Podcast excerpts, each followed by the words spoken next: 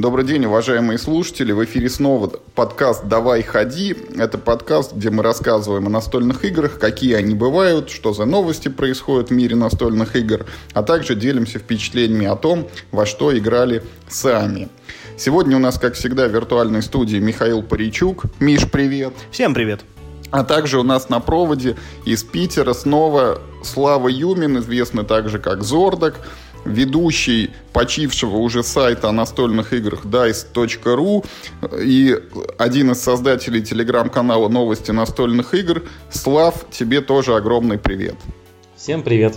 Слав, мы с тобой не так давно э, уже делали один эпизод подкаста и анонсировали, что вернемся еще э, раз, тебя позовем, и будем обсуждать совершенно новую тему, которая очень вот меня интересует – и в этот раз это не как обычно всегда говорят, ну мы вернемся к этой теме попозже. В этот раз мы действительно вернулись к этой теме попозже. Тема это такая, и подкаст будет называться так, что мы говорим в новой игре не сегодня. Меня очень интересует мы говорим в новой игре «да». Вот, видишь, у нас уже есть это.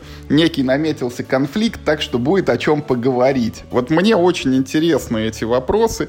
Что такое новинки, отношение к ним, откуда они берутся, зачем они нужны. И я хочу об этом поговорить с тобой, как с человеком, который, ну, как мне кажется, вот поглощает их в каких-то невероятных количествах, эти настольные игры вообще, и новые настольные игры в частности. Э, насколько мне известно, у тебя есть опыт, когда ты на какое-то время, значит, закодировался и оградил себя от этих новинок, но потом каким-то образом код все-таки подобрал, и, и все вернулось вот на круги своя. Поэтому вот этот опыт мне очень интересный. Готовься отвечать на кучу вопросов.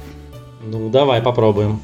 Я, знаешь, для чего, э, с чего хочу начать? Во-первых, вот этот вот девиз, что мы говорим в новой игре не сегодня, да, надо честно признаться, что мы его хотя и продвигаем уже несколько лет, вот я не могу сказать, что вот сам его придерживаюсь, потому что я веду там некую статистику, и я оттуда вижу, что ну где-то 50 игр новых в год я точно осваиваю. Там даже чуть-чуть больше, может быть.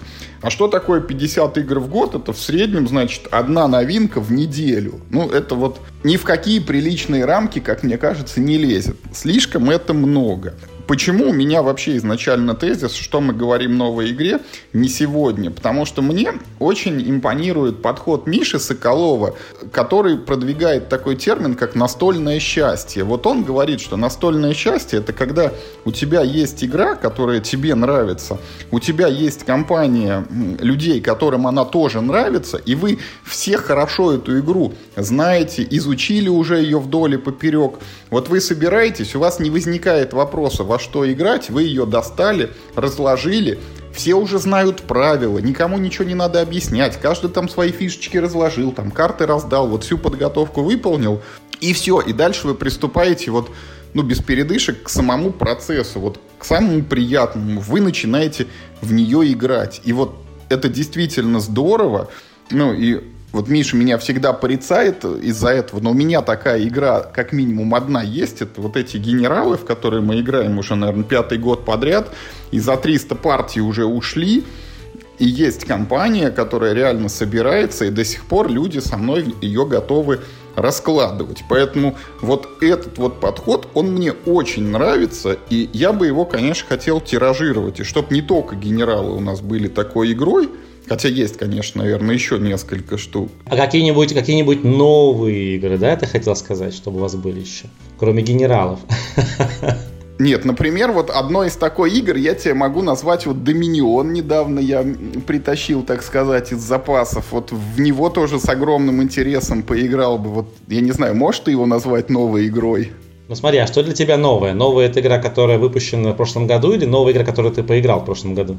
Тут двойной подход, потому что, ну, а, новая игра это однозначно, в которую я не играл там, да, неважно, когда она выпущена была. Может быть, она 10 лет назад вышла, я с ней просто не знаком, как, у меня нет там каких стереотипов, что типа вот старше 5 лет я в них не играю уже, например. И есть даже и такие случаи, вот и у нас с Мишей э, они бывали, когда мы в какую-то игру поиграли, может быть, она сразу там нам не понравилась или еще как-то, мы ее отложили, а потом через какое-то время вернулись, и оказалось, что она, в принципе, неплохая. Вот так у нас было с Ганимедом, например, так было с игрой Trains, так было с игрой Лондон от Мартина Уоллеса. И как бы вот она не новая, но ты заходишь на второй круг, и она раскрывается. Вот, в принципе-то, игра хорошая. Это, Юр, как старый Новый год. Приходишь, он вроде старый, но уже новый. Так и, э, как и старая новая игра. Ну, там две недели разница всего, а у нас побольше. Ну вот смотри, я бы хотел от тебя услышать какую-то ответную реакцию. Вот есть вот эта позиция настольного счастья. Вот для тебя ее, наверное, в этом смысле вообще ты ее не рассматриваешь, а для тебя вот счастье в том, чтобы искать что-то новое. Так что ли? Не, почему рассматриваю?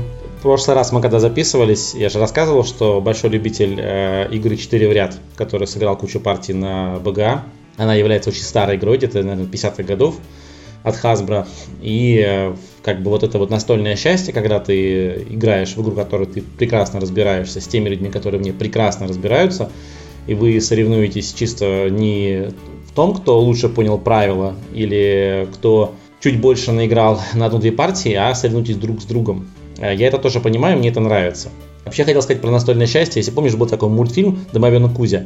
Там была фраза такая, что счастье – это когда все дома. Вот а, по Мише Соколову настольное счастье это когда, значит, все, все собрались дома и играют а, в игру, которую все не просто умеют играть, не просто, допустим, знают правила, но умеют в нее играть хорошо.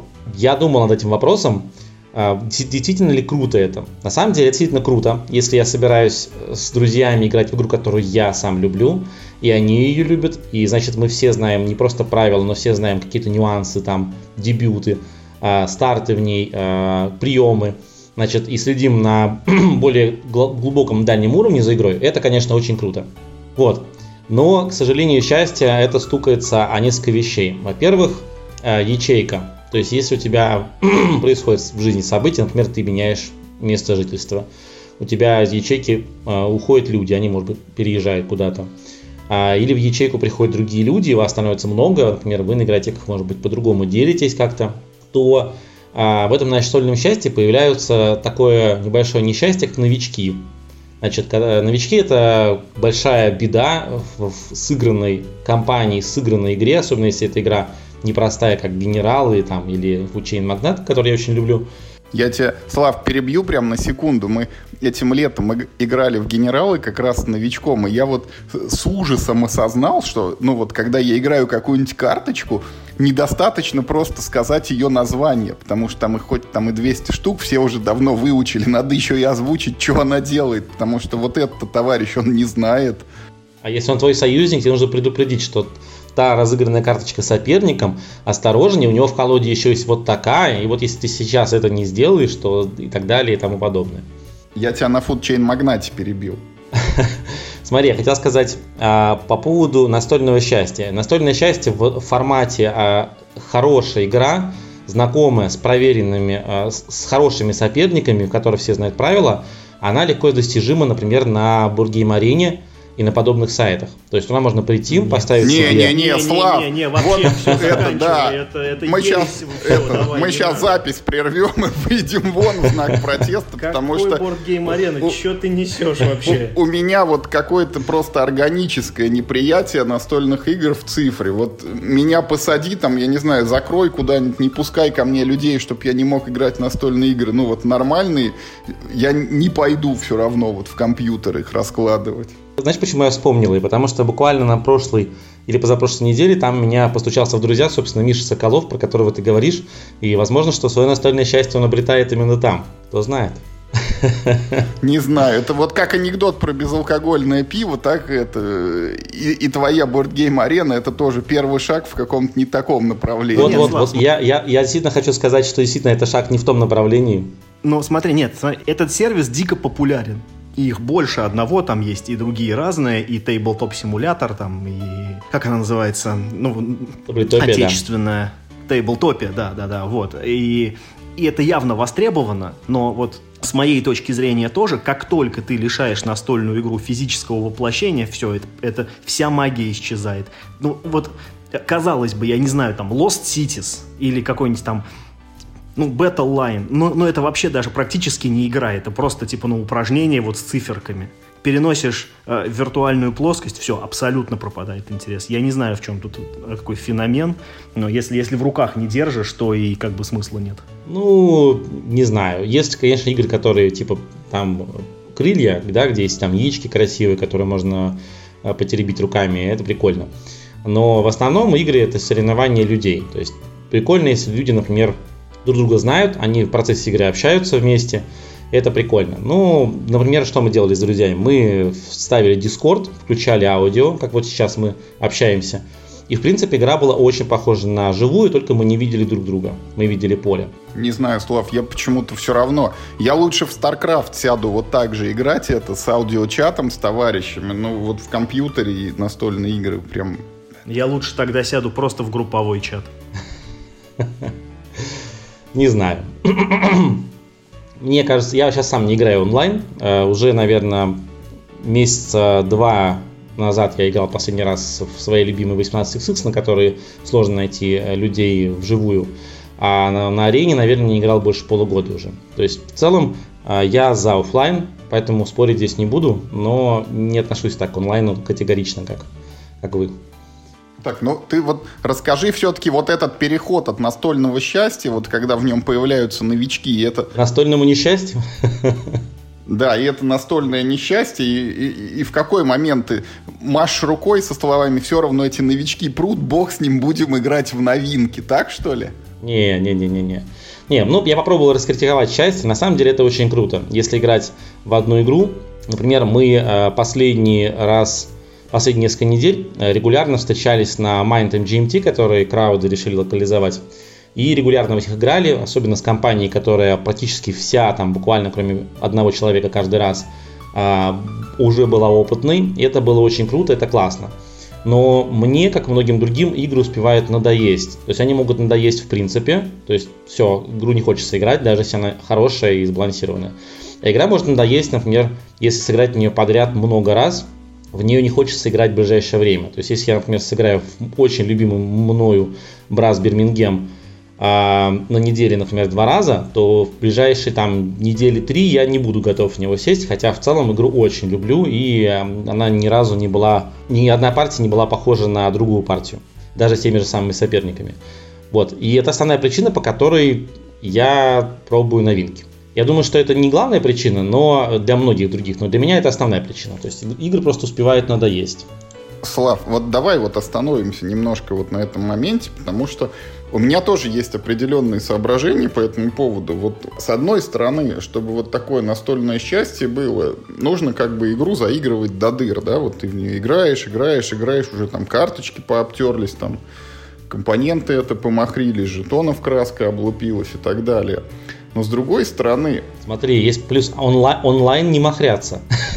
Да ну бог с ним. Это. Я лучше буду в махровый играть, но в офлайне. Вот ты меня не переубедишь в этом плане. Компоненты не протираются. Setup делать не надо, убирать ничего не да надо. Да я знаю все эти Просто бонусы, шикарно. Слав, но все равно. Компоненты, э, игроки сильные. Ну, это вот единственный, может быть. Я просто хочу сказать, смотри, я хочу сказать, что для людей, которые любят играть... Ну. Ты вегетарианство продаешь сейчас, понимаешь? Да. То есть, смотрите, типа, э, холодильник там, типа, да, отдельно не нужно держать там камеру для мяса, да, овощи дешевле стоят. Люди, которые увлекаются веганством, они такие, типа, такие, типа, там все Они молодые, такие клевые, не могут об этом молчать. Да-да, молодые, продвинутые. Но нет, вегетарианство ты не продашь. Я могу сказать на это только, что морковь тоже хочет жить. Ну вот смотри, Слав, вот типичный как бы вот такой типа производственный цикл. Вот появляется новая игра. Что дальше происходит? Ну, первое, ты там изучаешь правила, вот сыграли в нее, потом правила перечитали, нашли, где накосячили. Сыграли второй раз. Дай бог, со второго раза сыграли правильно, а то, может быть, и, и на второй раз где-то споткнулись.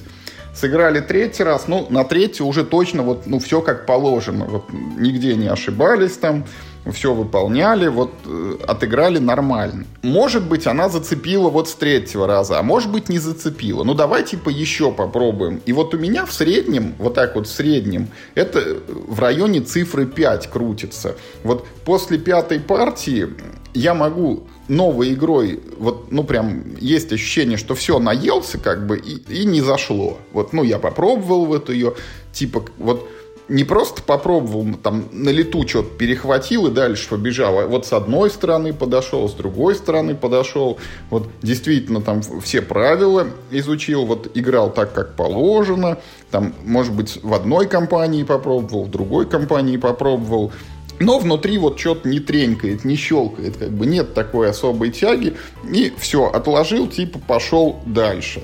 Только некоторые, наверное, игры, вот этот порог там пяти или, может быть, там семи или десяти партий перешагивают, ну, те, которые зацепляются на, ну, и остаются в ротации на столе, ну, как бы на постоянной основе, что мы к ним возвращаемся снова и снова. Она может быть там хорошая эта игра, и процесс интересный, там, и компоненты красивые, но вот у меня как так получается, что если за пять партий она прям вот не зацепилась, не нашла отклик вот в сердцах всех там наших игроков, то с высокой долей вероятности она встанет на полку и будет собирать там пыль. Вот у тебя это так происходит? Ну, она может стать на полку, полку барахолки и продаться. Да это другой вопрос, ее можно там сжечь даже, вот можно продать, можно положить вот там куда-нибудь на дальнюю полку с мыслями там через год вернусь, а вдруг будет так же, как с Лондоном, все-таки распробую. Но вот у тебя вот это заигрывание, а, вот сколько партий примерно вот у тебя в новинку получается? Слушай, ну я сейчас стараюсь играть где-то 2-3 раза. В среднем я бы, наверное, сказал 2, потому что есть многие игры, которые еще на стадии чтения правил, вот я обычно игры сначала покупаю, а потом, только потом читаю правила. А на стадии чтения правил я понимаю, что мне она не понравится, и скорее всего она не понравится никому. И это хороший подход, знаешь, из разряда, что типа это инструкцию не читай, сразу собирай. Если что-то пойдет не так, так тогда уже РТФМ. Ну, да. Если читать правила многих игр, то их даже покупать не хочется. Поэтому я себя ограждаю от этого. Поэтому, чтобы не, не лишать себя радости, ты делаешь именно так. Читаешь только из коробки уже. Все верно, все верно. Ну хорошо, некоторые ты прочитал, как бы сразу отвалилось, а некоторые не отвалились, да? Смотри, я хотел э, сказать по поводу вот этих пяти партий. Представь, допустим, что, что генералов не существует. Вот у тебя есть игра, если вот представь, что вообще их нету, даже не просто там, которые ты любишь по Второй мировой войне, а вот всех остальных, в принципе. И Броуди тоже нет, он э, родился в параллельной вселенной, а в нашей не родился. То, если не генералы. Да, вот есть ли какая-то игра, которую ты готов играть сотни, не знаю, партий, изучать ее, вот, или, может быть, у тебя есть там среди статистики такая игра? У меня есть несколько игр, которые приближаются к генералам, вот по, ну, точнее, не к генералам, но, типа, сильно отрываются от всех других, потому что генералы просто там в космос уже улетели, вот они... Слушай, я тебя еще перебью, пока ты не, не сказал. Представь, что ты собираешь друзей на партию в эту игру. То есть, и сразу же, если ты скажешь, допустим, Red 7, ну, или, не знаю, какой-то филлер, то, допустим, вы собираетесь там 4 или 5 часов поиграть вместе, посидеть, а, там что-то выпить, поговорить и так далее. Не-не-не, смотри, нормальные, нормальные игры. Просто генералы у меня улетели там за 300 партий, и есть несколько игр, которые перевалили соточку, и есть несколько, которые к сотне подбираются. Вот в числе тех, кто подбирается, я повторно произнесу слово «доминион», но это как бы не совсем, может быть, релевантная статистика, потому что эти почти 100 партий, они были набиты 10 лет назад фактически, и с тех пор я к ней не притрагивался. Еще у меня есть пандемия и Ticket to Ride, но тут есть некоторая как бы это махинация, потому что я записываю, ну, все игры серии типа вот суммируют. Вот неважно там в какой я Ticket to Ride поиграл, он идет в эту общую копилку, потому что там они об одном и том же, только на разных картах. И пандемия, в принципе, тоже, ну, даже типа Legacy я записываю туда. А, кроме второго сезона, он немножко другой все-таки. Вот из того, что прям вообще-вообще и в легкую, вот соберись мы сейчас большой компанией, я готов, наверное, вот много-много играть в Seven Wonders. Она еще и масштабируется хорошо. Из того, что у нас сейчас есть в ротации, это вот стокпайл от Гаги. Это как раз тоже вот такой случай, когда игра, в принципе, постояла на полке, выдержалась вот пару лет, а сейчас прям зашла очень хорошо. Мы из нее только бумажные деньги выкинули, заменили покерными фишками, и прям огонь идет. На днях буквально играли неофициальный вариант аж в шестером, и тоже прям остались очень довольны. Ну, в ту же вот Railways of the World я, наверное, го- готов хотя она не часто сейчас появляется на столе, но прям вот ее можно заигрывать, там есть разные поля, там есть вот эти колоды событий, ну, типа партии будут не похожи друг на друга там и так далее. Есть такие игры? Да, а смотри, вот у меня таких игр нету. А, у меня есть игры, которые, которым я ставлю 10 баллов, но так, так получается, что каждые полгода они меняются. То есть в итоге ее ни одна игра не выдерживает свои честные 10 баллов на БГГ. А я напоминаю, что 10 баллов на БГГ расшифровывается как а, «хочу в нее играть и всегда буду хотеть в нее играть». Вот а, таких игр, по сути, у меня нету. И на самом деле есть ловушка в этом. То есть такие игры у меня были, когда я, я мало играл, когда у меня было мало, собственно, игр коллекции, и опыт игровой был маленький. И я делил игры, которые мне не понравились, и которые понравились. Которые понравились, я готов был играть много. Когда начинаешь играть много новинок, в этом порочный круг, а первые игры, которые тебе нравились, они с большой вероятностью, потому что там 5 игр первые, а ты, например, наиграл полторы тысячи. Вот у меня почти полтора тысячи игр подбирается цифра к этому числу. А, скорее всего, по законам математики, они будут где-то в центре. То есть вряд ли это лучшие игры которые ты когда-либо в жизни играл, твои первые игры. Вот. И чем больше я играю игры, тем больше я замечаю, даже те, которые мне нравятся, замечаю минусы, недочеты. Например, я люблю кровавую ярость. Очень люблю эту игру. Сыграл несколько десятков партий ее. Она не, не короткая, поэтому там много сильно не наиграешь. Она не новая, поэтому э, многие люди не готовы в нее играть. Они имеют они там среднее мнение, положительное, но сейчас не хочу, или отрицательное мнение. Собрать народ непросто, но очень люблю ее. И э, в ней тоже есть своеобразные минусы. В ней есть сильные стратегии, в ней есть, можно набрать просто набор карт и проиграть с ним. В ней э, неопытный игрок может э, приблизиться к победе за твой счет, например, тебя растоптать. А боевка в ней редуцирована, потому что нужно понимать карты и нужно идти к очкам. То есть там не совсем такой голый азарт э, сражений, там все-таки больше э, к евро нужно набирать очки, нужно думать в сторону победы по очкам, а не в сторону отвоевать там территории и так далее. То есть, а, играя в нее, хочется ты испытываешь одни ощущения, но понимаешь, что, например, победа достается за счет других действий, не совсем очевидных а, для того, кто играет первый раз, второй или просто по, по ее внешнему виду, по которому она боевая игра. И так с играми довольно много. А новая игра, новая игра это всегда надежда. Надежда на то, что именно в ней, вот в этой новой игре с красивыми там миниками, с красивыми там, картами, механиками, с классным именем автора. Может быть, наконец он издал ту самую игру, ту самую крутую, которую вот ты хочешь. И эта надежда, она э, с каждой новой игрой, она не угасает. То есть я понимаю каждый раз, что с большой вероятностью вот эта новая игра, скорее всего, будет проходной. Но раз я в нее не играл, я же не могу сказать 100%.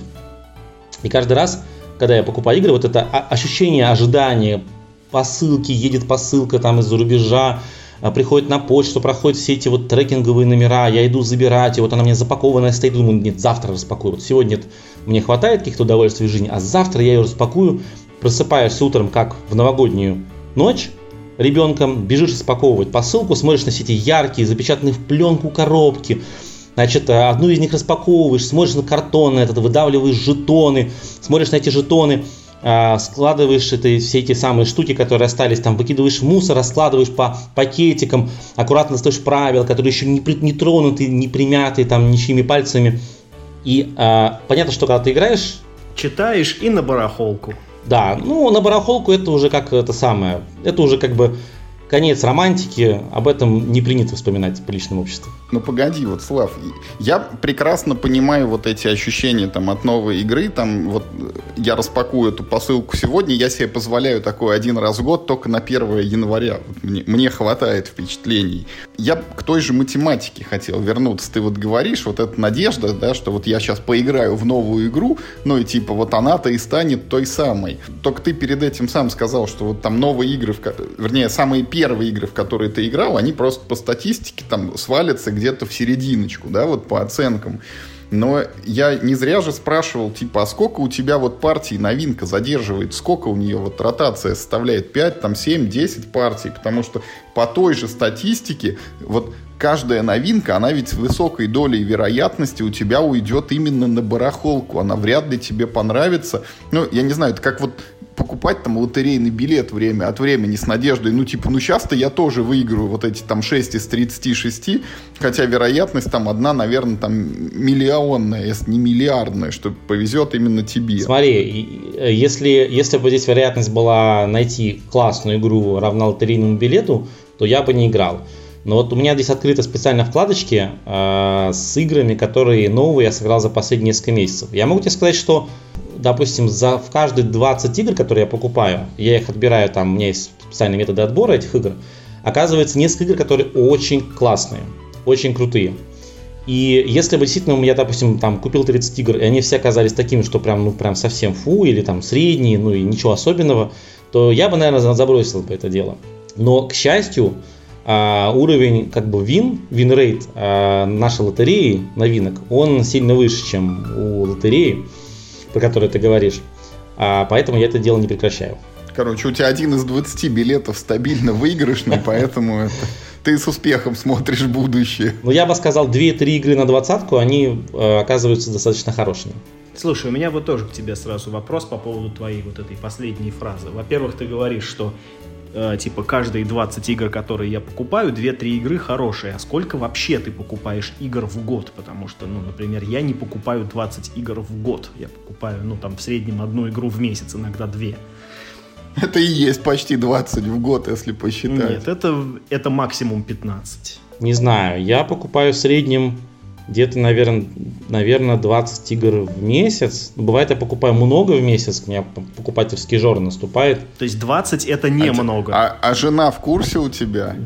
Ну, она в курсе, она даже ведет бухгалтерию и смотрела. У меня же, я же продаю потом все эти игрушки. Продаю с небольшой скидкой, в итоге выходит довольно а, небольшой див на хобби по деньгам относительно бюджета. Но получается, да, в районе 20. То есть в год получается, если умножить на 12, это будет, наверное, в сколько там, ну, 150. Послушай, а, а, а в сколько из них... 150? Ты... 20 игр в месяц, 240 а, в да, год. Да. Не, наверное, 240 это... Сдохнуть можно, это я-то говорю, у меня много, 50 новых игр в год, а ты 200, что ли, в год окучиваешь? Не, я думаю, что... Нет, я думаю, что, наверное, средние не 20, скорее всего, я же не каждый месяц покупаю. У меня бывает жора, бывают периоды вот воздержания, про которые Пост. ты говорил, которые я тебе рассказывал. То есть, если бы я 240 играл в год, то, скорее всего, я должен был бы за 10 лет, которые я в хобби, наиграть, наверное, там 2000 с чем-то. У меня сейчас, наверное, полторы тысячи.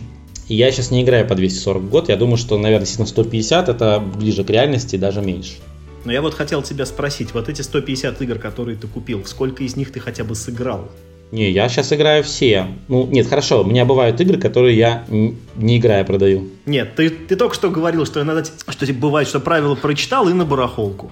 Не, не совсем. Смотри, прочитал правила и по правилам понял, что игра не нравится. И обычно вот эти предчувствия, они предчувствия, они себя как бы так оказываются. А, но все равно сыграл. Вот когда бывает по правилам нравится, а потом игра не очень, как было с анахронностью у меня, такой бывает тоже. Но вот когда по правилам не нравится, игра тоже не нравится, причем не только тебе, никому, это бывает очень часто. Но мы пробуем. Мы, я мучаю себя и остальных, мы пробуем.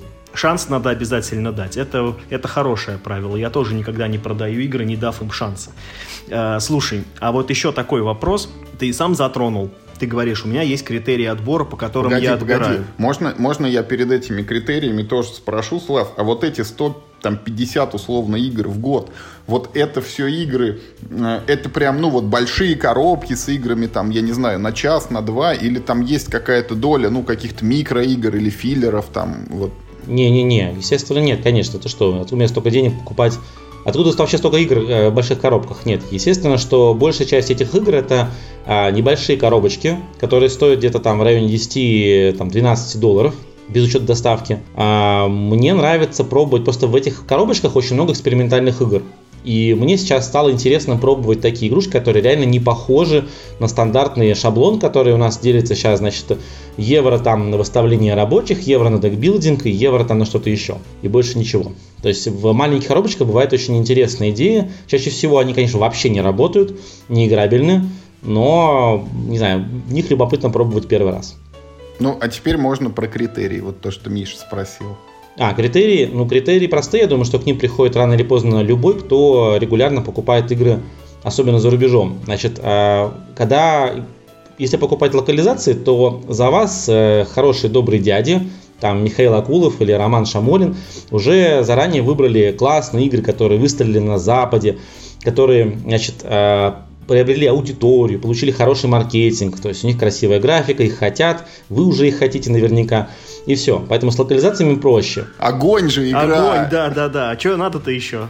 И цена огонь. Да, но это отдельный вопрос, что стоит покупать на английском языке. Просто я покупаю игры сильно вперед, когда они только выходят. И э, как уже там тот же Рома говорил на своих стримах о том, что часто мы в ячейки играем, и потом, собственно, лавка игр это все локализует что-то из этого. Поэтому, то есть я просто покупаю сильно заранее, когда у них там еще 30 голосов на Board Game Geek, а не 1000, и она уже в топ-100 игра.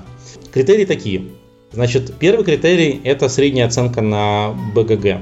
То есть даже если проголосовало где-то 30-40 человек, если они проголосовали на 8 баллов в среднем, или там 7,8, 7,9, это хороший э, задел того, что игра может быть хорошей. Может быть, конечно, это были друзья автора, издатели и его сыновья, а может быть, все-таки это были настоящие люди, но это хороший задел. Второе это визуальная составляющая. Подожди, Слав, подожди, подожди, дай нам тоже немножко это как бы ну времени э, на твои эти критерии отреагировать. Вот этот вот на критерий первых э, первых хороших отзывов, это же вечная история с Кикстартером. Ну Кикстартер это же помойка, и там все игры собирают денег и и ну типа. Э, от... И все рады, прям счастливые, да, со да, слюной да. брыжут, это кипятком обжигаются прям. Мы просто мы просто не понаслышке знаем, у нас есть знакомый, э, который, вот он, как бы так сказать, то есть вот он постоянно покупает игры с Кикстартера, да, да, да, очень радуется, хотя вот... Ну, Иногда обижается, потому что мы с ним не играем. Ну, я не видел вообще, чтобы он в них играл, но он так радуется покупке искренне всегда. А, я хотел сказать про, про Kickstarter, хотел сказать отдельно. Я перестал покупать игры на Кикстартере. Я достаточно много вложился, где-то штук 20 купил там, потому что большинство игр на Кикстартере, если не все, они, они дурные. Они могут быть хорошими, но если даже у них хорошая база, то все, что отдельно приходит на Kickstarter, огромная большая куча всего остального, она дурная в лучшем случае. Это как было с Лордами Лады. У них кошмарные допы, которые абсолютно не нужны. То есть правило номер два, да? Не Kickstarter. Да. Как сказал, по-моему, Эрик Мартин в новостях где-то недавно как раз он там статью публиковал рассуждательную, он сказал так, «А, если игра хорошая, то после кика она обязательно появится в продаже. Обязательно. Той, в той или ином виде. Даже если там она была эксклюзивом, она так или иначе проберется на продажу и будет в ритейле. Если она плохая, то, скорее всего, единичный экземпляр, она будет никому не нужна и моментально пойдет в какие-то расстрельные списки, on sale и быстро исчезнет. Поэтому на Kickstarter не нужно торопиться ничего брать, все равно все появится хорошее в продаже или в локализации. Но если не появится, вы ничего не пропустите. Это это точно. Первый критерий это вот там небольшое количество голосов, да, с оценкой ближе к 8. Второй, что это не, не Kickstarter, а дальше. Не Kickstarter. Нет, Kickstarter я могу взять, если я беру в ритейле. Хотя, честно говоря, этот опыт тоже негативный. Все, что я взял в ритейле с Кика, оно не очень. Ну и да, мы имели в виду, что не на этапе вот этого предзаказа, не на этапе этого hype train а. Понятно. Кстати, смешная, смешная была штука с лордами Лады, когда они понабирали много допов, а потом где-то через года полтора, полтора года после начала Кика, когда уже должно было все раз, быть разлослано, они сказали, знаете, у нас проблемы с дополнениями, мы еще не придумали к ним правила и пока не придумываются. Это было очень смешно читать в рассылке. Вот. Ну, в общем, вот кик, да, Kickstarter это такое. Это минки, которым еще не придумали, что с ними делать. Слушай, а это ведь не самая последняя игра. Ну, типа, ну, Лорда и Лада, это еще не самый трэш. Это было лучшее, что я заказал на Kickstarter, но, к сожалению, какая, какая смешная ситуация. Русская версия появилась, базы, появилась, в принципе, почти одновременно с зарубежной. Там были небольшие проблемы с всякими разными с опечатками, с ошибками, я знаю. А из-за того, что совместно было издание двух компаний, Лавки и Мира Хобби, а, и не вышли допы, тоже многие ругают. Вот я, у нас в чате новостных игр недавно как раз э, Михаил и Роман отбивались от э, яростных поклонников игры, почему же они не издали допы, когда появился слух, что Мир Хобби локализует э, продолжение Лордов и Ладов, Лорда Рагнарёка. А проблема с допами этой игры, что, что допы действительно делались уже постфактум, собрав деньги, и никому особо не хотелось сделать из них что-то хорошее. И допы, самое смешное, что они вроде рабочие, но они абсолютно не добавляют в игру ничего интересного. То есть, если ты в нее базу наигрался, как я говорил уже, ты включаешь доп и понимаешь, что ты играешь ту же базу, в которой ну, минки другие там, или чуть-чуть правила другие, но ты не играешь в что-то обновленное. Ну, такие, такая ситуация. Вот, и кик он весь такой. То есть, в лучшем случае тебе привезут хорошую базу. Вот. А в худшем случае тебе привезут что-то неиграбельное совершенно. У меня такая игра тоже есть, и, к сожалению, к ней сейчас авторы, авторы из Украины они к ней сейчас пишут второй, второй рулбук правил, потому что первый рулбук не работал. А визуально выглядела очень красивая, классная игрушка, средневековые картинки шутейные, э, позолоченная какая-то коробка вся, все классно сделано, кикстартер кикстартером. Но правил нету внутри. Переходим к правилу номер три. Правило номер три. А правило номер три это визуал. Значит, э, я смотрю картинки и особенно разложенные игры, главное не коробки. Очень часто короб, под коробку берут отдельного художника и рисуют что-то прям продавабельное. Смотрите картинки, как люди играют. Не рендеры с таблетопии. То есть э, игра прямо реально на плохую камеру снята, на мыльницу. Вот на столе лежит, на столе игра. Тусклее цвета, что-то еще. Если хочется в нее сыграть, то стоит взять. По крайней мере, она испортит впечатление в худшем случае под конец партии. Если в нее не хочется играть, когда она лежит на столе, то, скорее всего, ну, не захочется и вживую в нее играть. Некоторые не любят, когда игры выглядят как Excel. А для тебя это прям правда важно, да, Слав? Вот, вот прям номер три это чтобы была визуальная конфетка. Ты знаешь, потому что я вот как-то уже, ну, понял, что все, промышленность может делать игры любого качества. Мне теперь больше не важно, чтобы это, ну, то есть, мне как бы, если она там выглядит минимально презентабельно, мне нормально многослойные планшеты, все, не надо больше, мы видели, отлично, вы можете это делать, сделайте дырки э, в картоне, э, это будет в четверо дешевле, и это, это будет ровно то же самое, что двойной планшет. Э, фигурные фишки ресурсов, спасибо, сто раз видели, вы умеете это делать, положите какие-нибудь минимально там, типа, отличающиеся по форме деревянные компоненты, окей, вообще пойдет. Это, видишь, ты, Миша, говоришь, ты, ты говоришь, просто не знаешь, что меня привлекает. Я, я люблю тот же Фучин Магнат, mm-hmm. который многие ругают за визуальную составляющую. Не, я не ругаю. А 18XX игрушки, которые выглядят просто как сеточка гексов. Да, вот это я ругаю. И экономические игрушки, которые часто выглядят как таблички Excel с кучей цифрок на столе, значит, однотонные, типа как Arkwright или э, Big Shoulders. Я, когда вижу вот такие таблички, я просто сразу же возгораюсь и думаю, блин, я точно хочу в эти таблички поиграть, вдруг там что-то интересное.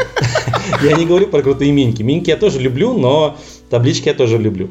Я просто... Приходишь на работу, открываешь Excel, такой, о да, скорее бы поработать! Черт возьми, Excel!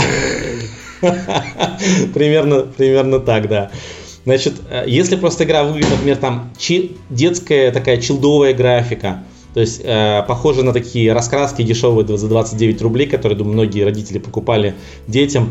Если там, например, что-то явно рассчитано на просто на таких на подростков, там, восьмилетних, э, не каркасон, который тоже от 8, но который выглядит, ну, строго, то есть там тайлики, зелененькие дороги, а что-то такое детское, то чаще всего я понимаю, что, скорее всего, игра не на меня, я не являюсь аудиторией этой игры, и есть большой шанс, что она может понравиться детям, но не мне. Да, такие игры, как бы, все, когда сидят на игротеке, ты только раскладываешь серьезный дядечка, все разложились, значит, а там такие веселые рюшечки, значит, э, зайчики, там какие-то феечки. Если смотрят на тебя сукоризны, ты понимаешь, ну, ладно, ребят, надеюсь, игра будет хорошей. Так что визуал тоже очень важен. Не, Слав, я, я тоже хочу тут выразить это определенное несогласие, потому что я вот я ни разу за собой такого не замечал, что я смотрю там на игру и прям вот ощущаю внутреннюю какую-то потребность, что да, вот в это я бы там хотел сесть, попробовать, потому что, ну вот та же Railways of the World, да, она красивая, когда у тебя все уже там разложено, построено, вот эти поезда ездят там и так Railways далее. Railways of the World, Юр, да, это как бы так там, себе тезис ну вот так вот, чтобы вот... Я могу понять, когда какой-нибудь, ну там типа рефраф, знаешь, или вот это вилла Палетти, когда вот там визуальная какая-то конструкция вот на столе, или эльфийский замок, ну это просто вот возникает вопрос, а что это такое, вот, ну в плане любопытства, ну не вот что прям тяга сесть и поиграть. Интересный критерий, давай следующий. Что еще? Рейтинг, визуальная часть, Рейтинг не кикстартер и картинка. Да, не кикстартер. Смотри, если, если у меня есть время, последнее время, последнее время у меня нет времени за каламбурем. Но если у меня появляется время, то э, на БГГ легко зайти в видео. Если у игры есть хоть какое-то видео, неважно на каком языке, можно посмотреть э, там рассказ правил или, допустим, как в нее играют, даже не особо не слушая, что говорят и тоже пытаться понять, хочешь ли ты совершать действия, которые совершают игроки. Вот а, когда я смотрел на летсплей, летсплей Ведьмака, который Гага делала, я видел, как ребята где-то минут по пять просто сидят, думают и ничего не говорят, не делают руками, а потом там перемещают пару фишек. Я не был уверен, что мне хочется в это поиграть. Если я вижу, что люди общаются, смеются, а даже если это не party game, особенно если не party game, значит, а, много взаимодействуют с полем, не у себя в планшете, а с полем, допустим, с каким-то общим местом, а, не знаю, там, зляться на то, что что-то другое сделал, то мне становится интересно. То есть я понимаю, что когда я буду играть в эту игру, я буду общаться сквозь игру с другими людьми, мы будем взаимодействовать, мы будем испытывать эмоции. Это, может быть, это вот, будет круто. Ну, я, я понял так, что, типа, твой список, он как бы подходит медленно к концу, в общем-то. Да, да, я, у меня нет особых критерий, то есть оценка, визуальная составляющая, и если в игре есть интерактив, то есть э, часть общения между людьми, она сильная, я вижу из летсплея этого, то я игру беру на пробу. Просто странно, что ты не назвал такие ну, как мне казалось, ну, ну, потому что понятно, что у всех есть определенные критерии поиска игр. И, и, и странно, что ты не назвал э, типа издательства или автора. Механики. Ну да, да, да, механики или там что-то еще. А, не, у меня еще есть антикритерии. Антикритерии равно критерии, да, это как бы тоже котируется. Да, я просто, Слав, можно я тоже немножко тут сейчас это мыслей своих налью? Я предполагал от тебя немножко на самом деле другое почему-то. Вот, я думал, что ты будешь рассказывать не так. Вот у меня вот есть гипотеза, я не знаю, вот ты ее сейчас прослушаешь, может быть, подтвердишь или опровергнешь. Вот у меня нет, конечно, полутора тысяч наигранных, как у тебя, игр. Я не знаю, я к тысяче, наверное, подбираюсь, вот где-то так. И я себя ощущаю, ну вот уже таким, я не знаю, как старпером, не старпером, но вот... Со старпером, старпером. С большим багажом опыта.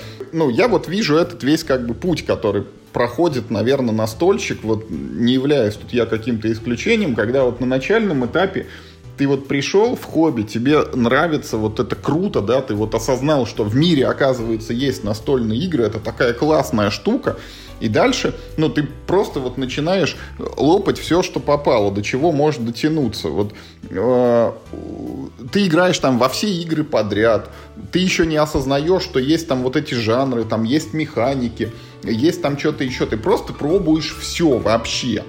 И только потом, там, на протяжении какого-то времени у тебя выкристаллизовываются личные предпочтения. Ты там начинаешь осознавать, что вот эта механика мне там нравится, а вот это не очень. Вот я, например, к Каркасону до сих пор плохо отношусь, потому что я почему-то не перевариваю вот это вот выкладывание тайлов, когда из них что-то собирается. А вот декбилдинги для меня годнота, вот я почти за каждый готов садиться.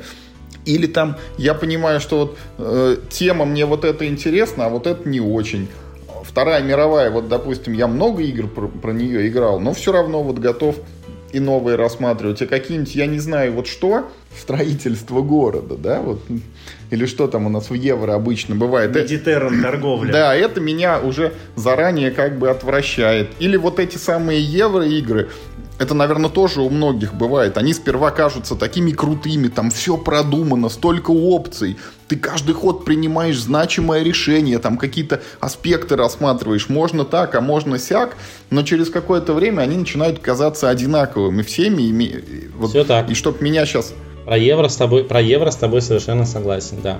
Вот, и чтобы, да, заманить меня в евро, это тоже надо большие усилия теперь приложить пройдя как бы этот определенный путь, вот ты уже понимаешь, что мне нравятся игры, а, на такую тему, б, желательно, чтобы у них была такая-то тематика, ой, механики вот такие-то. В, я присматриваюсь к таким-то авторам. Например, вот мы там с Мишей очень часто произносим фамилию Мартина Уоллеса и присматриваемся ко всем его новинкам. Хотя вот вышла эта Анна 1800, в которой опять надо менять там свиней на кожу и так далее. Вот, и немножко, конечно, я это раздумываю, пробовать ее или не пробовать. Да, come on, ты чё? Обязательно надо, это вот. же Мартин Уоллес. Ну, последний, может быть, вот такой аргумент, который я тоже ожидал от тебя услышать, ну, ты, в принципе, его произнес, это когда речь идет вот о совершенно новых вещах. То есть вот когда я там начинал играть в настолочке, не было вот этих квестов, там не было этих детективов всяких, не было игр Legacy, и я их с удовольствием пробую, потому что, ну, это вот как вот на начальном этапе, когда ты нечто неведомое э, как бы постигаешь. И для меня это я уже дальше отвлеку сейчас. Для меня новинка, она знаешь, в чем достига... удовольствие приносит? Даже вот не столько в том, как ты говоришь, что вот лежит там нераспечатанная коробка, и я как на Новый год, вот давай ее потрошить, там запускать руки в компоненты, там изучать правила и так далее.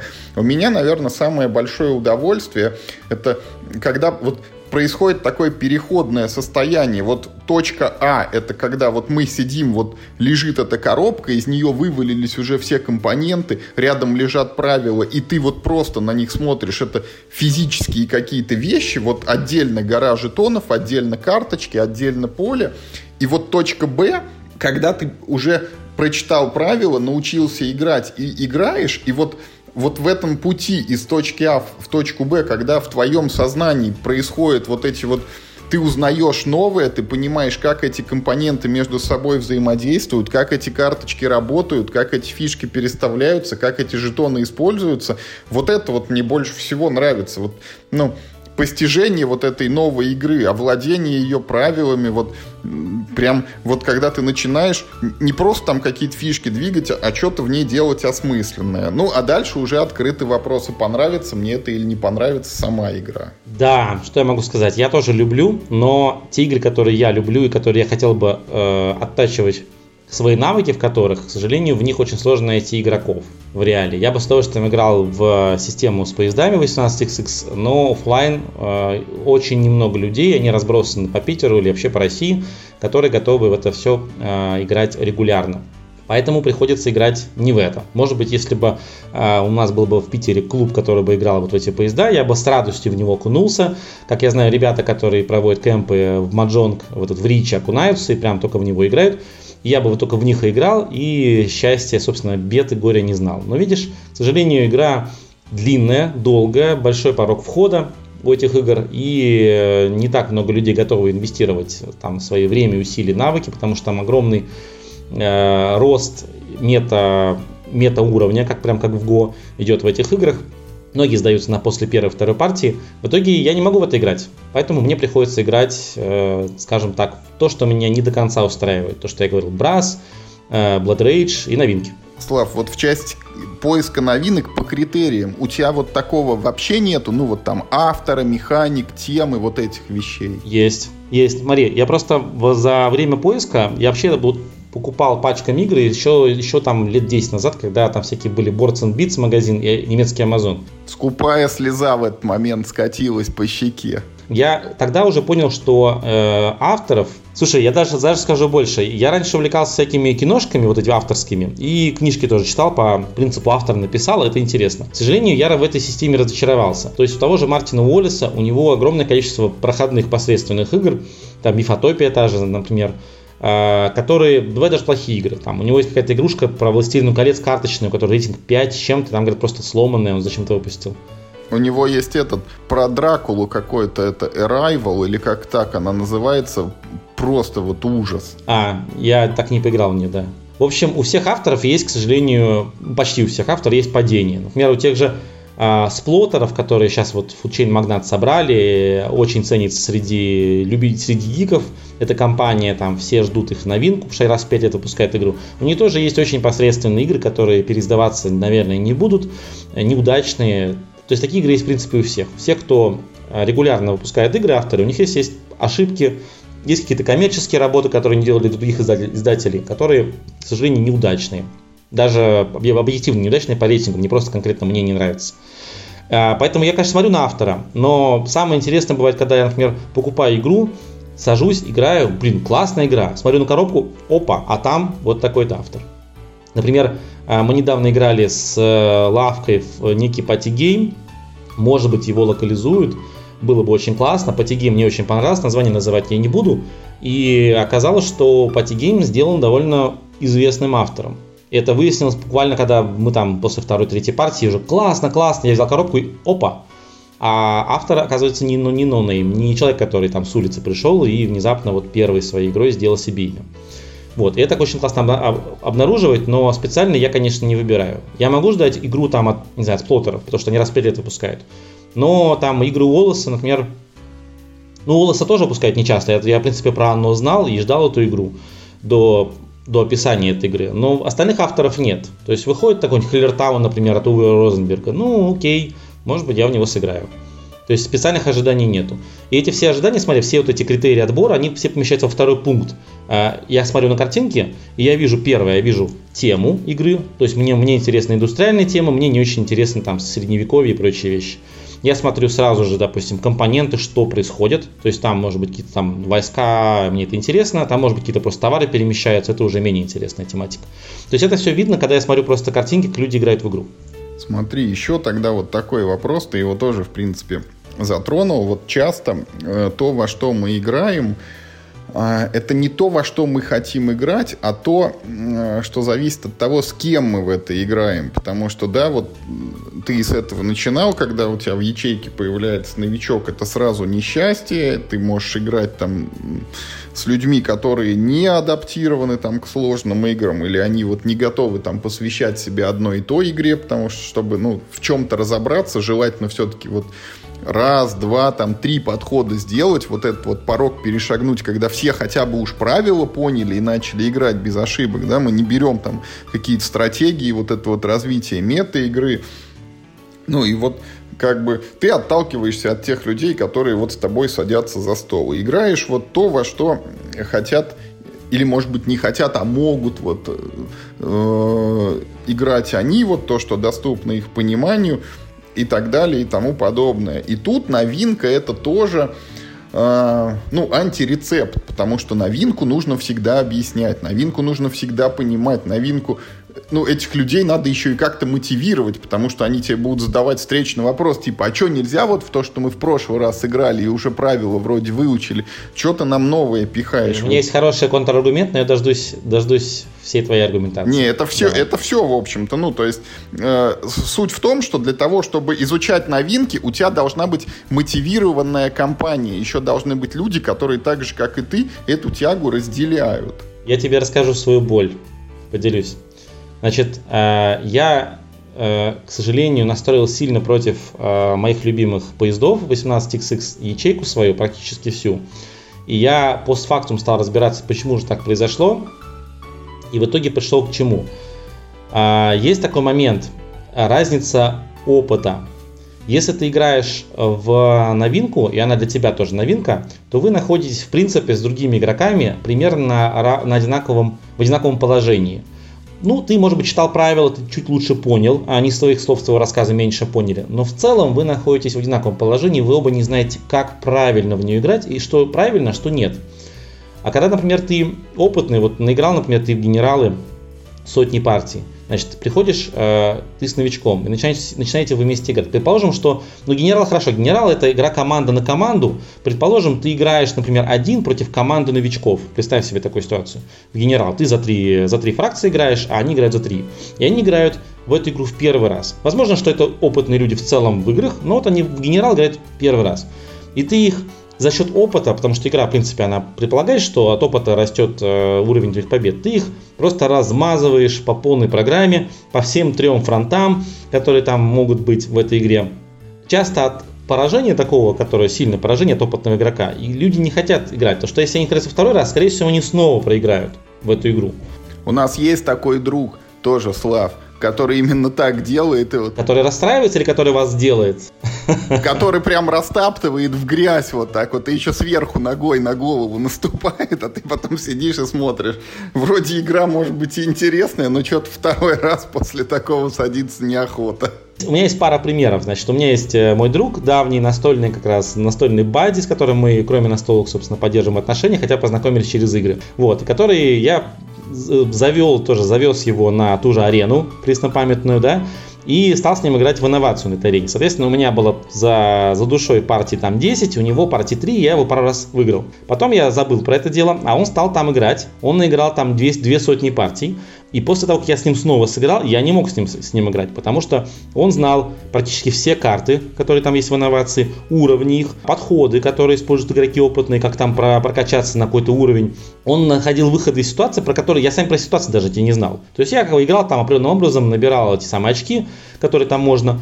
Он знал, как можно, если ты проигрываешь по очкам, выиграть, если ты проигрываешь по такому-то, выиграть и так далее. Что делать в любой ситуации? Потому что он наиграл эти сотни партий, и я, поиграв с ним несколько раз, понял, что я с ним играть больше не буду. Я перестал получить удовольствие, я просто проигрывал, и чтобы мне с ним нормально, э, интересно было играть, чтобы я мог ну, хоть выиграть, хотя бы приблизиться к победе, мне нужно тоже наиграть сотню партий. Понимаешь, э, получается, что я не могу с ним играть. И, возможно, ему не было со мной интересно играть. Потому что интересно играть с соперниками, которым у тебя равный уровень. Ты соревнуешься, вы как бы играете, и кто-то выигрывает. А не так, что один, ты садишься с мастером в Го, он тебя выносит, у тебя 0 очков, у него там все максимальные твои зажатые фишки. И, ну, если ты не хочешь, не собираешься становиться мастером и не будешь проводить миллионы партий, то, скорее всего, тебе не будет интересно сесть и проиграть мастеру. Здесь такая же ситуация в этом есть. Есть подводный камень в наигрывании партии, наигрывании опыта. Подводный камень в том, что тебе нужно держать ячейку людей, которые с тобой на одном уровне. То есть, если ты внезапно будешь играть с людьми, которые сильнее тебя, у тебя 20 партий, у них 1000 партий, например. Я играл, я играл на кемпе с людьми, э, которые наиграли в Warchest, наиграли 500 партий онлайн в турнире. А я в него сыграл раз 6, я люблю, мне, мне казалось, что я опытный игрок. Меня так размазали, это было просто. Это было просто, ты себе не представляешь. То есть какими-то юнитами, которые я считал неиграбельными, сломанными и ненужными в партии просто. Повозка из второго допа, который там двигается при каких-то диких условиях, там ее нужно прокачать. В общем, а, разница в опыте, она, к сожалению, сильно давит на удовольствие в обе стороны, и того, и другого. Но, скорее всего, даже больше того, кто проигрывает за счет и не может выиграть, в принципе, за счет, за счет вот этих всех мета-навыков. Слав, но тут я с тобой тоже бы немножечко это вот поспорил, потому что у меня были тоже ситуации, когда ты садишься играть против новичка, и это на самом деле, мне кажется, решаемые вещи. Это ты просто там берешь некий гандикап, вот он в некоторые игры, он в редких случаях, ну как в Nations, он сразу встроен, да, что ты можешь играть типа на сложном уровне, а новички на легком, и ты вынужден там в тех же условиях больше ресурсов добывать. Или в каких-нибудь... Ну, я такое редко где видел, на самом деле. Nations, да, но редко. Ну или в каких-нибудь условных, там, тикет турайдах ты просто не берешь там стартовые карты, не берешь стартовые задания, ну там тратишь не... Нет. Ну, это, это уже home рулы. То есть, когда встроены в игру разные уровни, например, в этих в Терминаторе э, Германа Тихомирова, там тоже можно себе взять более э, сложные условия, но в большинстве игр как бы это будет на уровне хомрула. Хомрулы я не, не уважаю. Хотя бывает приходится применять. Ну, в общем, вот мне кажется, это хоумрулами как раз вот разруливается эта ситуация успешно, ну и было бы желание. Смотря, смотря какие игры. Смотря какие игры. Ну, смотри, просто такая ситуация бывает. Если ты хочешь, чтобы игрок в итоге стал а, тебе интересным соперником, то лучше учить его играть сразу же. То есть в виде, сделать ему помощь не в виде стартовых ресурсов, как знаешь, в компьютерных игрушках, когда они могут спрограммировать искусственный интеллект, просто компьютеры дают там все видение, все видящее зрение и кучу стартовых ресурсов. Что становится как бы не очень интересным, что все равно играть он лучше не становится. А лучше, мне кажется, помогать. Не-не-не, не надо ему ничего давать. Ты, ты у себя должен отнимать там очки свои делить там или еще что-нибудь. Ну, это то же самое, это просто в другую сторону.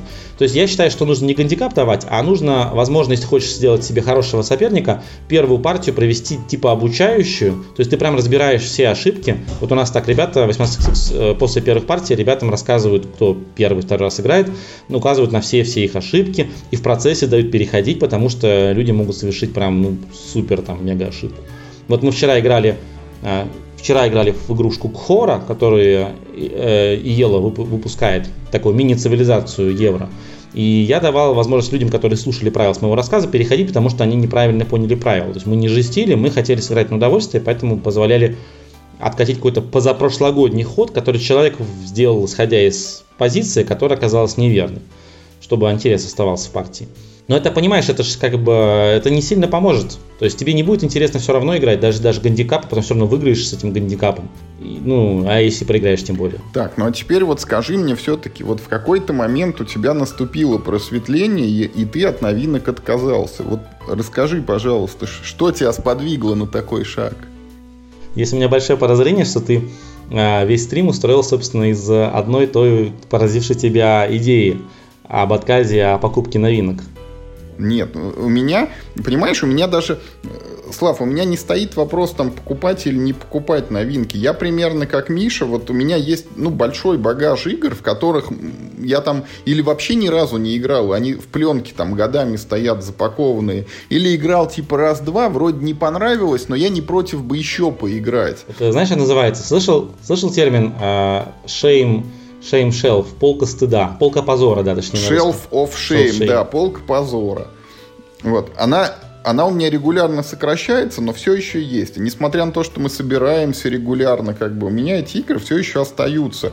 И э, у меня вот стоит выбор, ну, сыграть там в хорошую игру, в которую все уже знают, сыграть в вроде бы неплохую игру, в которую мы уже играли, но как-то вот чуть-чуть, сыграть в какую-то старую игру, в которую мы еще ни разу не играли, но все вроде говорят, что она не такая уж плохая, и только где-то вот на четвертом месте там сыграть, в как... найти где-нибудь какую-нибудь новинку. Поэтому вот не могу сказать, что это прям животрепещущий для меня вопрос. Ну, смотри, ой, я вдруг подумал, мне пришла мысль внезапно, что возможно, что моя страсть к новинкам, она идет с тех времен, когда я вел блог. Значит, э, когда я вел блог, ситуация была такая, если я играл в игру для себя новую, я по ней писал обзор. Если я играл в игру повторно, то я по ней мог в Блиц упомянуть ее. Соответственно, если бы я играл в игру, которую я играю часто, то упоминать в Блицу ее было не нужно, ну, потому что я мог высказать о ней все уже в предыдущих Блицах, и я ее просто пропускал и говорил, ну, сыграли вот в эту игру. Соответственно, если я долго играл в какую-то игру, мне просто не хватало материала для блога, и у меня автоматом было ощущение внутреннее, о, это новая игра, супер, у меня появится материал. А вот это, блин, это я уже играл сто раз и уже о ней писал много раз, материал не появится.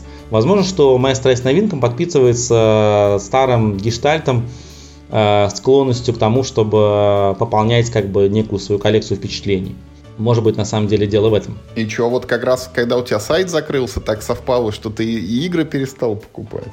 Вот, а в том-то и дело, что нет. Вот я на самом деле сайт закрылся у меня автоматом этим летом, а наполнять я перестал его года полтора назад. И даже, скажем, последние два с половиной года это было редкие статьи, по-моему, раз в год чуть ли. Я что-то пытался публиковать, потом терял интерес. Я думаю, что новинки в целом это все-таки, наверное, форма получения удовольствия от шопинга, от ожиданий а, и форма, способ разнообразить, а, не знаю, свое времяпровождение. Потому что, когда я говорю, давайте сыграем в новинку, если люди знают, что им нужно изучить правила, что я им все расскажу, там, поиграю, дам им удовольствие, то в целом люди согласны. Если я говорю, давайте поиграем вот в игру N, то получается в ячейке есть люди, которые говорят, о, я не люблю ее. Или я в нее играл на прошлой неделе, давайте что-нибудь другое. И начинаются эти споры. То есть не, не всегда бывает такой консенсус, когда все рады снова играть вот там в то, что хочется. Ну, все-таки расскажи, как ты отказался от новинок? Вот что произошло? А, да, тот случай. Слушай, ну там, смотри, там история была, началась она с тривиального момента. Я хотел себе обновить э, машину, соответственно, вопрос как бы не дешевый, э, потому что машины все дешевеют, и нельзя просто так взять, продать старую и на нее деньги купить новую, которая хочется. И решил поэкономить. Соответственно, началось с того, что мы стали экономить на том, что у нас жрет больше всего. А, все остальное жрет как бы по минимуму, но много. А вот эта статья бюджета, она такая очень хорошо выделена, и жена на нее обращает внимание. Поэтому началось это с экономии, с экономии как бы денег на покупку. Соответственно, деньги мы сэкономили, купили, прижались там, не знаю, перебивались с хлеба на воду. А потом мне, мне понравилось, потому что, во-первых, деньги не уходили никуда, я продолжал играть в игры, продолжал получить удовольствие. Я даже не понял, блин, а ведь ничего серьезно не поменялось. Я просто не трачу деньги, а продолжаю играть с друзьями в старые игры. Они даже бывает приносят какие-то новинки в этот период. И вроде все круто. Но потом, где-то через месяца 3-4, а, мне надоело, потому что я понял, что я читерю. Значит, во-первых, новые игры появлялись через, например, подарки. Там, не знаю, 23 февраля жена купила мне игру. Новый год жена купила там какую-то игру в семью. А, друзья приносили новинки, мы в них играли. Значит, а, были какие-то приходили заказы с Kickstarter, старые предзаказы с локализации, которые мы, я вписывал, соответственно, там у нас год у нас болтаются, полгода, потом у нас наши локализаторы их отправляют. То есть новые игры-то приходили, просто я не тратил деньги на покупку на предзаказы, но они продолжали приходить, я понял, что, в принципе, мне очень нравится вот это ощущение, когда приходит новая коробка, мне нужно идти на почту, забирать, распаковывать. Эти ощущения очень волнительные. Я подумал, что, блин, ну ради чего отказываюсь? Ради принципа. Ради, как бы, ради чего? Это же не, это же не вредная привычка, я надеюсь. Там не, не, не алкоголизм, не, не курение, не прочие вещи, которые надо бросать. Я решил, что не стоит себя мучить. Снастолился. Не стоит себя мучить, заключил сам с собой соглашение, подписал договор с дьяволом и продолжил снова покупать новинки. Слушай, ну ты, наверное, счастливый человек, если ты вот такими порциями их, вот они к тебе приходят, эти новинки, и ты ими не присыщаешься, и, и до сих пор как бы играешь вот... Но не, ты вот реально прям ты играешь вот во все новое, просто у меня ну, не то чтобы типичная, но очень частая ситуация, когда реально мне какой-нибудь товарищ говорит, давай поиграем в новую игру, а я ему говорю, нет, давай не будем. Причем у меня мотивация даже обратная. Ты потому что говоришь, что типа, о, как круто, я поиграю в новую игру, будет о чем написать, а я наоборот говорю, блин, я сейчас буду выслушивать от тебя правила, не факт, что она мне понравится, да, потом еще и писать придется, типа, ты что мне предлагаешь? Вот есть отличная старая игра, которую мы все знаем, давай сейчас сядем и гарантированное удовольствие получим. Слушай, я, у меня есть подозрение, что, возможно, твоя полка позора состоит из игр, которые издатели наприсылали наши. У меня были похожие ситуации. У меня была полка позора из э, локализаций мелких, которые нам, мне там до кучи гага присылала, когда я еще писал Космодром и прочее, и мне не хотелось в них играть просто.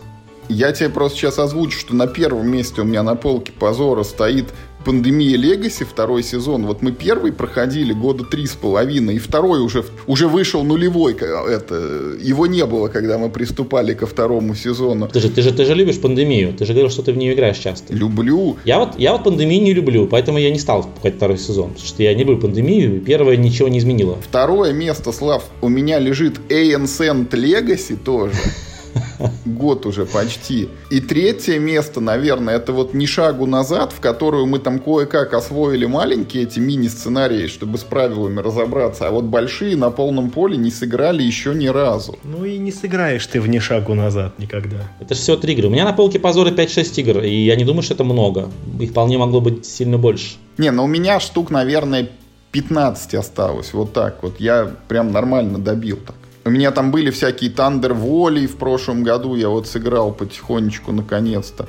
Там еще что-то, ну, нормальные, короче, такие. Может быть, ты себя просто мучаешь плохими новыми играми. Вот у тебя были игры, ты понимаешь по внешнему виду, что желания в них уже играть нет, но ты заставляешь себя в них там отыграть, расстраиваешься и продаешь. Может, поэтому?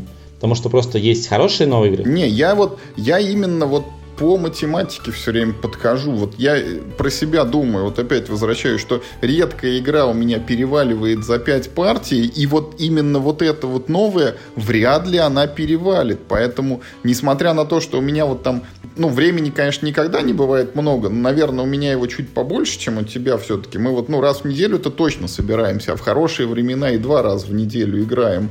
Но вот этот раз, как бы, я не горю желанием тратить на новинку, я лучше сыграю вот в что-то проверенное, тем более, что у нас, ну, все, всегда есть во что сыграть. Да, там отдельные случаи. Вот Миша приехали эти самые опасные гости. Вот там вроде новая интересная механика, надо ее опробовать. Очень классно. Недавно играли, я купил еще на SN эту игрушку, у меня англоязычная она.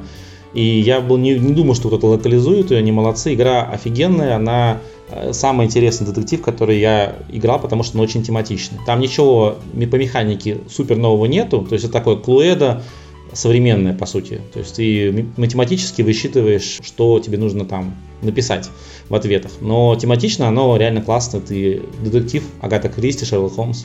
Вот. Или там, вот Ticket to Ride мы недавно это первый раз в жизни поиграли в Азию, где командные правила. Вот я в командный Ticket to Ride ни разу не играл. В пандемию, кстати, командную тоже не играл, попробовал бы. Ну, короче, вот у меня, Слав, с одной стороны, вот по левую руку стоит моя полка позора, там она небольшая, но она есть. А по правую руку у меня вот другая полка, где игры, в которые я играл, в которые товарищи играли и которые всем нравятся. Ну и типа вот выбор э, взять гарантированно хорошую игру или там вот лотерейный билет, который не факт, что ну, будет хорошим. Вот. И мы как-то все время склоняемся вот гарантированно хорошим ощущением. Слушай, а у тебя не было, не было такой истории, что, например, ты вытаскиваешь игру, она классная, ты очень любишь ее, у нее хороший рейтинг, она объективно хорошая, значит, э, тебя там, не знаю, в стандартной ячейке, которую ты играешь, она нравится, ты ставишь на стол ее с ребятами, с которыми ты тоже играешь, ну, например, другая ячейка, не знаю, приехали в гости люди, которыми ты играешь, но реже.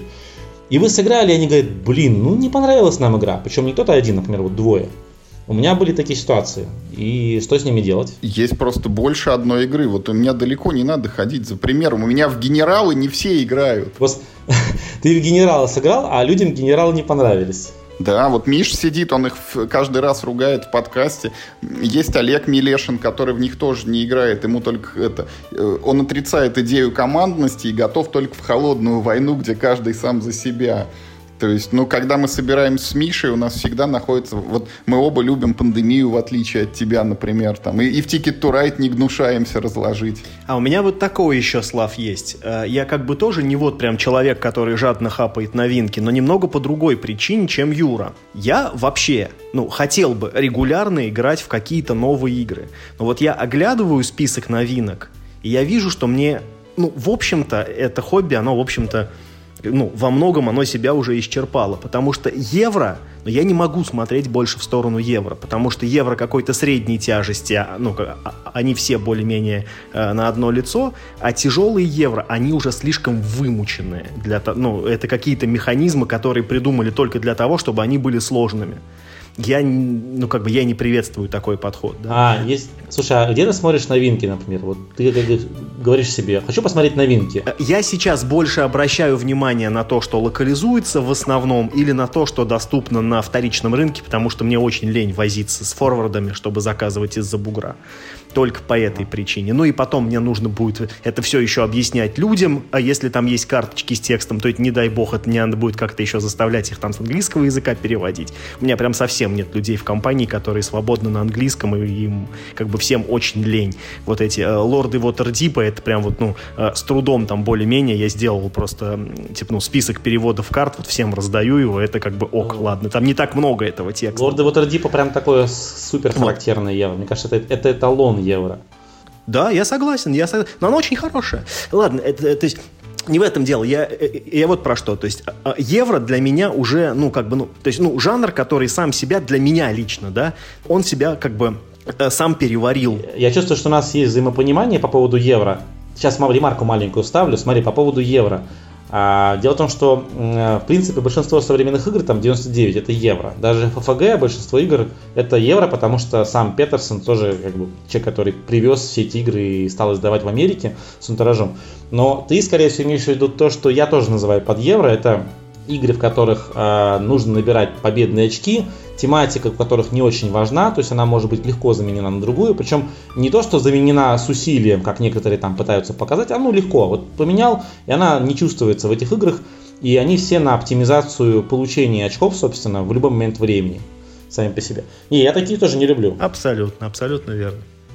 И еще, Слав, они, они, они сволочи холодные, вот прям ноль эмоций. Ну, типа, вот я не знаю, как я не испытываю радости от того, что там биквадратное уравнение решил, так и от того, что набрал вот не 4,5 очков, там, а 5,2 в этот ход. Вот.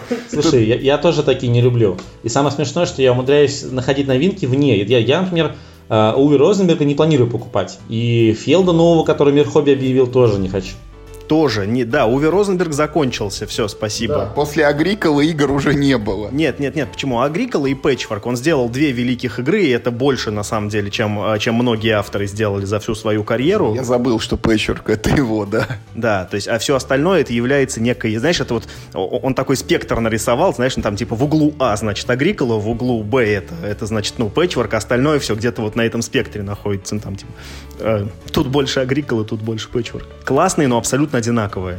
Абсолютно. Бананзу, напоминаю, Бананза тоже его, и она в третьем углу находится, где-то хороший карточный филлер. Да, но Бананза, она не находится ни в каком углу, она одна. Ладно, принимаю, я Бананзу уже купил в этом году второй раз и даже нашел старые допы, которые не пробовали. Вот типа у меня в, пол, в полке позора они тоже лежат. Смотри, по поводу вот этого всего, то есть если убрать вообще вот это все, то есть убрать Фелд, убрать э, Уве, Значит, убрать э, Макдональда, это который Garphill Games лавкой локализует, вот эти все бесконечные королевства, эти северные там э, и прочие однообразные игры, сильно сухие. Если все это вот убрать, то на самом деле среди новинок все равно есть интересные игры. Например, за несколько прошедших лет, например, Грааль. Очень интересный Ameritrash, и для меня это просто прям возродило жанр Ameritrash игра. Она, конечно, не, даже не этого года, но она относительно новая игра. Или вот то, что крауды локализовали а, эту самую королевскую дилемму. Механически не очень, но сюжет сам просто классный был. Это игры прям вообще не евро. Обе. Ну вот дилемму, конечно, тоже я когда прочитал э, про нее, вот любопытно было бы сыграть, но сильной тяги нету. Нет, Слав, тут есть другая проблема. Это то, почему мы э, проходим с Юрой уже там третий год, проходим второй сезон пандемии Легаси. Потому вот э, и Королевская дилемма, и Грааль э, э, э, э, это игры с компанией. А для меня игры с компанией э, это примерно то же самое, что сериалы Все, я попробовал, да, окей, круто, бывает в играх компании. Это ужасно неудобный формат игры.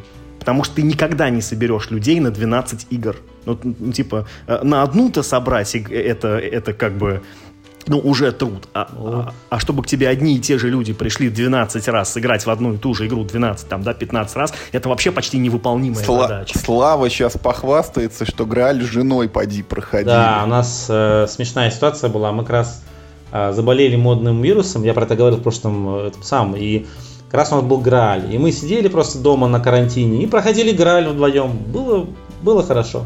Ну, а дилемму ты вдвоем не пройдешь, там три человека надо минимум. Не, мы даже в пятером. Дилемму проходили в пятером, и там смешная была ситуация, ячейка у нас не пять человек, у нас больше ячейка.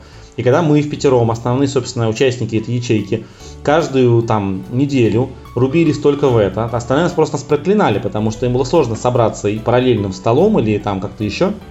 И мы даже договорились, что мы в дилемму будем играть один раз. У нас две встречи в неделю обычно в ячейке мы будем делим играть одну встречу, а вторую мы все-таки позовем всех остальных, будем играть что-нибудь такое, ну, для всех, а не только для себя. Ну, дилемма, она интересная, потому что партия, каждая партия может занимать минут, допустим, 20 в нее. И обычно мы за встречу отыгрывали 3-4 партии, некоторые долгие были, некоторые быстрые были получили много удовольствия. Плевались от концовки, как все говорят, плевались от э, системы математики, но сюжет классный, я бы с удовольствием посмотрел фильм или прочитал бы книгу, которая была бы написана тем же автором, кто написал сюжет к игре.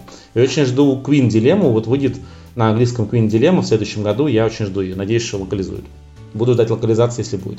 Что-то у Миши вопросов больше нет, Слав, а у меня какой-то вот грустное заключение, что мы как будто вот от чего как бы начали, вот э, к тому и пришли, что по большому счету разница в том, что вот ты получаешь удовольствие от новинок, и они тебе ну вот тебе нравится само вот это ощущение новья, вот подготовка к получению этой игры, вот поиски там информации, наверное, о них, вот изыскание там каких-то этих фотографий там или видео в интернете. А я себя опять чувствую... Да, это часть хобби. А я себя чувствую каким-то старым дедом, который, вот я говорю, сидит перед полкой с хорошими играми и не понимает, зачем еще искать в жизни счастье, когда вот оно перед тобой.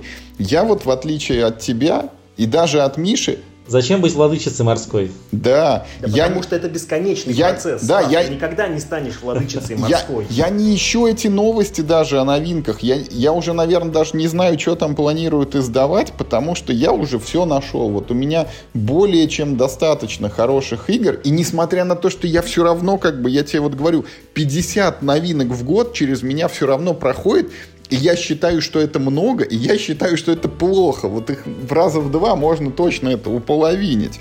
И, и хуже бы не было. Слушай, ну я бы, я бы провел параллель.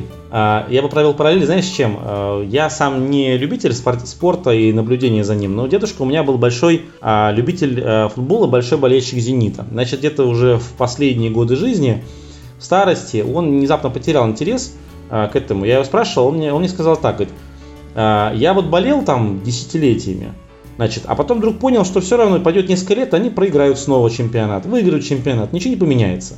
Вот. Я думаю, что как бы момент, конечно, грустный. С настолками будет то же самое. Выйдут новые настолки, старые настолки забудутся, появятся новые авторы, значит, и э, типа все постепенно превратится в прах. Вот. Но это грустные мысли, и я считаю, что их стоит от себя гнать. И ты, Юра, тоже, себя, тоже эти мысли от себя гони. Значит, э, возьми вот эти игры, которые вы планируете сыграть, вот эти гости, а, не берите евро, который массово издают, потому что на него есть покупатели. Не берите это евро, пусть издают, пусть это будет на совести издателей. У меня в полке позора есть дикий-дикий запад, Слав. Вот одна из старых игр. Она евро вроде бы, но что Это которая звезда, звезда локализовывала, да, еще такая, типа, с ковбоем? Да, да, да. Не бери его, не бери его. Хорошая игра, не играй в нее. Потому что это евро. Вот. Э, Спасибо, кстати. Хорошая игра, но, но играть в нее мы, конечно же, не будем. Вот, а слушай, а ты играл в игрушку э, Легенды Дикого Запада, которую что-то там лавка издала, и там шума много не было по ней? Не. Вот если не играл, поиграй в нее. Это не, это не евро, это что-то такое интересное. Песочница. Короче, играйте в интересные евро. Не играйте в, в интересные игры, точнее, новинки. Не играйте в неинтересные евро. Тогда новинки будут хороши. И не мучайте пандемии Legacy, если три года мучаете ее, значит, она, значит, барахолка по ней плачет. Не-не-не, по ней ничего не плачет. У нас большие проблемы собраться именно этой компанией, но от, каждая партия нам приносит реально удовольствие. То есть, понимаешь, это должны четыре как бы взрослых женатых мужчины, да, собраться в одном и том же месте в одно и то же время. Это очень тяжело. Согласен. Женатых, я подчеркиваю. Согласен, да, это, это тяжело. Да, и еще почему-то вот сколько раз у нас в чатике, знаешь, ну там, то есть, ну, у нас, естественно, есть специальный чатик, и вот э, буквально вчера, по-моему, Юра пишет такой, типа, давайте сыграем завтра, да, ну, то есть сегодня, я пишу, я сегодня точно не смогу, сыграйте без меня. И все такие, нет, мы вот будем играть только вот этой одной устоявшейся компанией, даже вот с позволения другого человека сыграть без него, и то вот никто не хочет. Юра тогда говорит, ну, тогда в генералы. И вместо пандемии... Примерно так же. Да. Ну, значит, значит игры, с, игры с компанией не очень подходят. У нас как-то вот нам везет, что мы можем собраться на, а, на игру. И, например, вот Mind MGMT мы играем разными компаниями, потому что, хотя в игре есть полу Legacy, но там очень легенький сюжет, такой тоненький совсем, буквально 2-3 строчки.